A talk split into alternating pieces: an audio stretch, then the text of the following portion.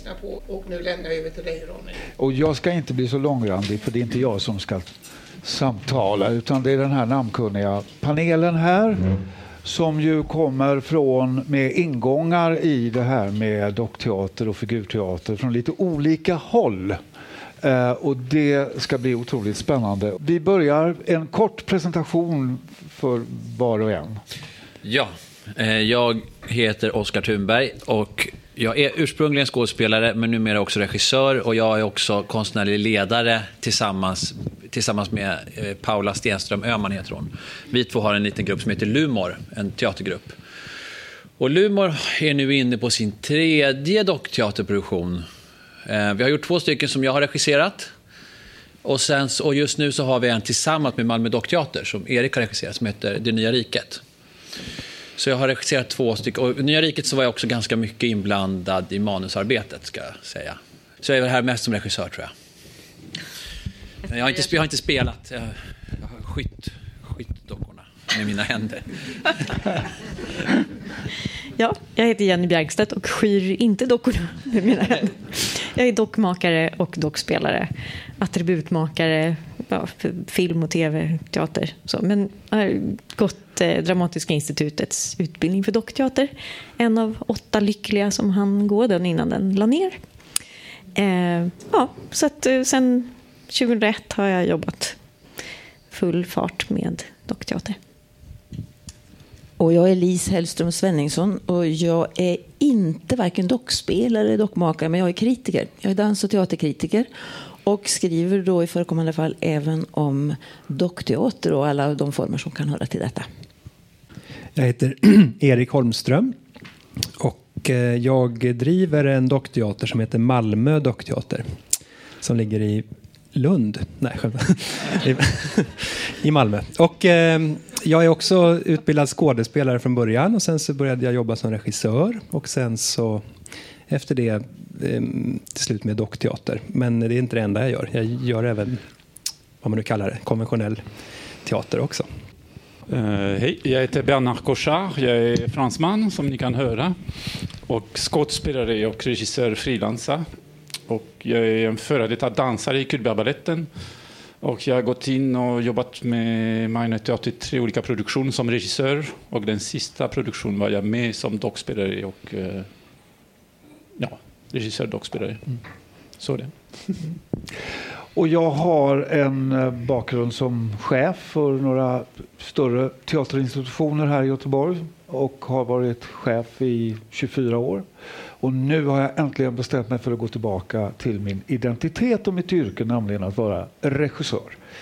Eh, jag hade också mellan 70 och 74 så tillhörde jag en dockteatergrupp här i Göteborg som hette Jokergruppen. Så jag har arbetat och när jag drog mig till minnes att jag skulle sitta eh, som samtalsledare här så insåg jag att jag faktiskt också en gång var ordförande för Unima Sverige. Tog över ordförandeklubban direkt efter Mikael Merske en gång i tiden.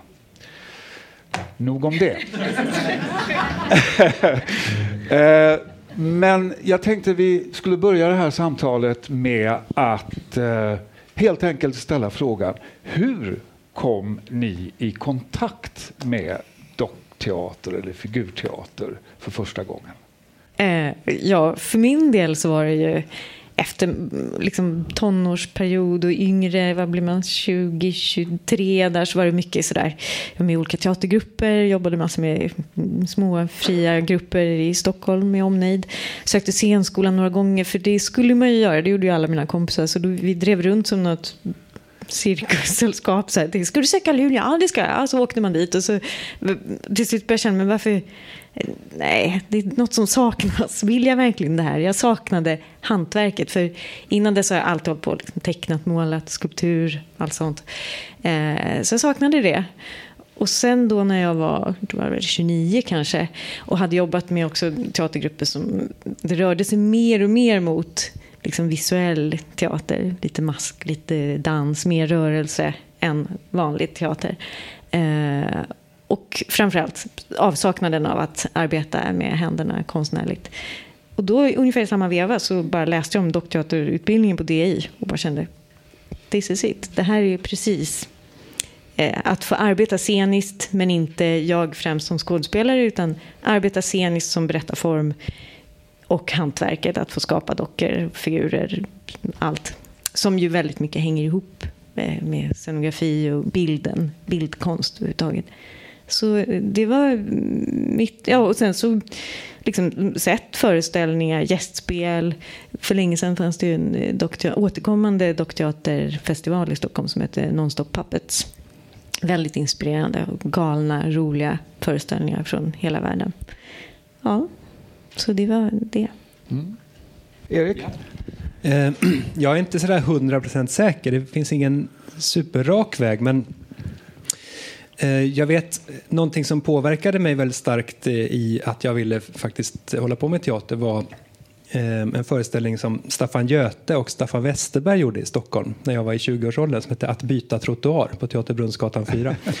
Och de jobbade med en slags eh, barnteaterestetik. Liksom. De hade, det var nog inga dockor med där, men de, nu sitter vi på tåg och så satt de så här på två stolar. Och, hela den där, eh, det kommunicerade så mycket med mig, så det där har präglat mig väldigt mycket. Sen kom jag in på scenskolan och eh, lärde mig skådespeleriets hantverk och sådär. Kanske glömde det där lite grann. Men sen så när jag började jobba som regissör väldigt kort efter scenskolan så tror jag att jag kom tillbaka mycket till det där. Och då, då, då jobbade jag på Turteatern i Stockholm. Vi hade ett Gombrowicz-år. Den polska författaren Witold Gombrowicz som då i sin tur inspirerade mig väldigt mycket för att han pratar om att det inte finns någonting som är naturligt i något socialt sammanhang. Att, vi är liksom, att vara människa är att vara onaturlig i stort sett. Mm. Och det störde mig så mycket att skådespeleri så lätt hamnar i när man, när man tittar på det, att man letar efter det naturliga eller det äkta eller det sanna. Och jag har letat efter sätt att, att komma bort från det. För det betyder inte att jag kanske ville göra föreställningar som inte kunde utspela sig i ett kök eller i en så att säga naturlig situation. Men som publik upplevde jag att man liksom tittar efter skådespeleriet, efter det sanna och jag försökte liksom hitta andra vägar. Så att ibland kunde det bli att dock, skådespelarna nästan rörde sig docklikt eller för att liksom hitta distanser och sådär. Och jag började göra mina egna scenografier ganska ofta. Jobbar mycket med kulisser och sådär. Och eh, sen så var jag lite trött och slut och oinspirerad och en dag kom det bara över mig att jag skulle testa att göra dockteater. Det var mycket bitar som föll på plats. Men jag, det, det, var inte så att jag hade sett dockteater och det vill jag göra, utan det var av andra anledningar. Och så tänkte jag att det här är någonting jag inte kan någonting om, så det vill jag prova. Och det blev en enorm stark kärlek till det uttrycket. Eh, så att det är fortfarande lika inspirerande för mig att tänka i banor. Och, och, plötsligt är jag sugen på att sätta upp Norén-pjäser eller sådana saker som jag inte har varit sugen på innan. Man kan liksom göra det med dockor till exempel. Det kan vi säkert återkomma till. Mm. Men så har jag, den vägen lite grann mm. har det varit för mig. Fler? Eh, Bernhard? Men min kontakt med, med dockteater kom ganska sent. Jag är ganska ny i den här världen för jag kom från dans och teater och det var 2014 jag jobbade på Stockholms stadsteater som skådespelare. Och då Elena Nilsson som är chef på Marionetteater frågade mig kan du tänka dig att göra någon produktion med oss? Och jag okej. Okay. Jag hade ingen aning, jag kunde ingenting om dockor och, eh, och då tyckte jag det var ett spännande projekt så jag gick med i den här idén men jag sa till dem, jag har några idéer men det blir ingen text, jag vill inte ha någon text. Och de sa ja, ja, vi, vi kör. Så jag gjorde en produktion som heter Lindansarna som var ordlös för barn, en familjeföreställning. Och då tror jag att någonstans, eh, vi pratade tidigare, jag använder min bakgrund som dansare för att jobba med dockor. Men jag har noll eh, teknik, eh, dockspeleriteknik. Men jag tror någonstans min bakgrund som dans, dansare har gett mig en nyckel för att komma in i dockvärlden. Så jag använde det. Det var dockor som var kanske 50 centimeter högt. Och jag använde dem som dansarna liksom, och satt i dockspelare hur de skulle göra och vi repeterade en rörelse som vi skulle göra med ballett. Så var min eh, ingång till dockteater. Mm. och jag har gjort sen eh, nummer två papper som var byggt bara på papper och sen jag gjorde en tredje produktion när jag var med själv med en docka som var 1,50 fortfarande ordlös. Varför jag, jag tycker själv att eh, docka ska inte prata.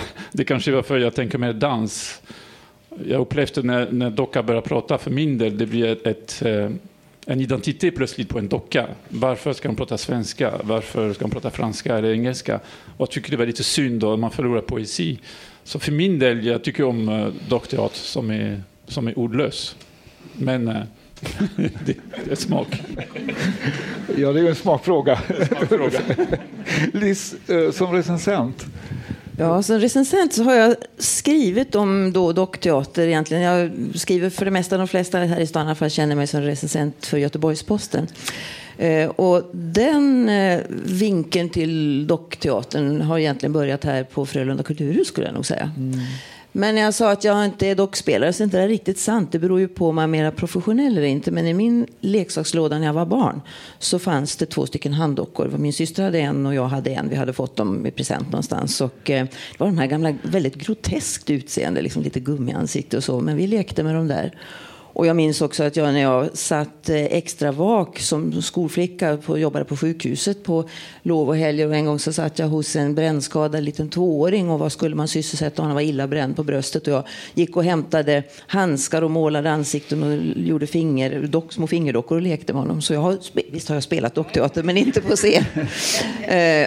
och sett dockteater har jag ju då förstås gjort också. Jag har sett på dans och teater hela mitt liv och, och har starka upplevelser av det. Men just att börja skriva om det är nog faktiskt i och med att eh, jag började skriva kritik för Göteborgs-Posten och så fanns då de återkommande föreställningarna här. Det var också här som jag har, inte mitt första, men ett väldigt, väldigt starkt minne av dockteater för vuxna. Och nu Tyvärr har jag inte haft tid att rota i mitt programarkiv och jag skrev inte om den föreställningen men det var alltså för ganska någonstans på 90-talet en, och det var en tysk föreställning, tror jag. Den hette någonting, Schmerman, herr Schmerman, någon som var med och såg den. Det var en man, det var en, en, en enmansföreställning och en docka och det var en ganska sorglig historia om en man. Han hade, han hade något yrke, han var lite...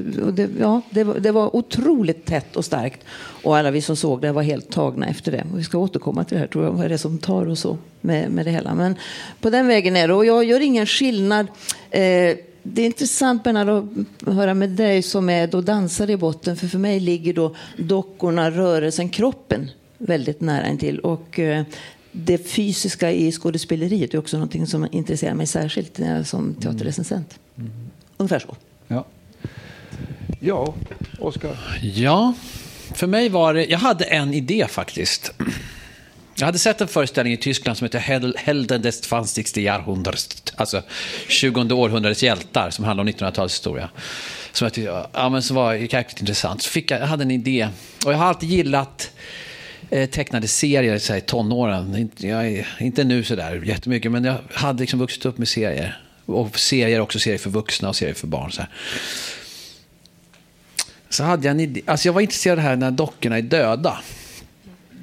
Eh, om man har en människa på scenen så lever den ju alltid. Eh, de kan ju spela döda. När de är döda så spelar de. Men jag var intresserad av det här när dockan är död. Så jag hade, och vad som händer när man tittar på en kropp som är död. Så det var egentligen en grund. Jag, skulle just, jag hade en fantasi länge, gick jag funderade på hur jag skulle sätta upp liksom, eh, Jack the Ripper. Och jag ville göra, det, fanns en, det finns ett berömt seriealbum som handlar om Jack the Ripper också. Så man följer hans liksom, styckande och mördande av människor. Och det är en som inte skulle gå att göra på film heller. Det går bara att göra i tecknad form. Eh, när det är en svartvit tecknad serie så går det liksom att, man följer liksom Jack the Ripper i spår. Han söker upp de här kvinnorna och disk, liksom diskuterar hela samhällsklimatet. Det är, en, det är liksom en jätte, en jättefräsk den där som jag var inspirerad av. Jag tänkte, så intressant. Och jag hade jobbat med teater länge och spelat och bör, skulle börja fundera på att regissera också. Och så hade jag den där intresset för att dockan, förutom att dockan ju inte spelar sin roll, den är ju sin roll. Så dockan spelar inte död, den är död. Eh, så det var, jag hade den där Jack Ripper-idén. Och sen var det min sambo eh, som heter Tove Olsson som har varit med och gjort, som ju är en karaktär i Nya Riket. Som, vi höll på att diskutera det där och sen var det hon som hade en annan pjäsidé. Där hon sa, kan vi inte göra den här istället och vi gör den med dockor. Men då, och den hette Tusen bitar, den föreställningen. Och den, den handlar om hennes eh, familj. Och, då, och hennes morbror som blev mördad. Eh, så då gjorde vi, då tog vi, då gjorde vi en docka av honom och så, så la vi den på golvet. Och så släpade vi den över golvet och så här.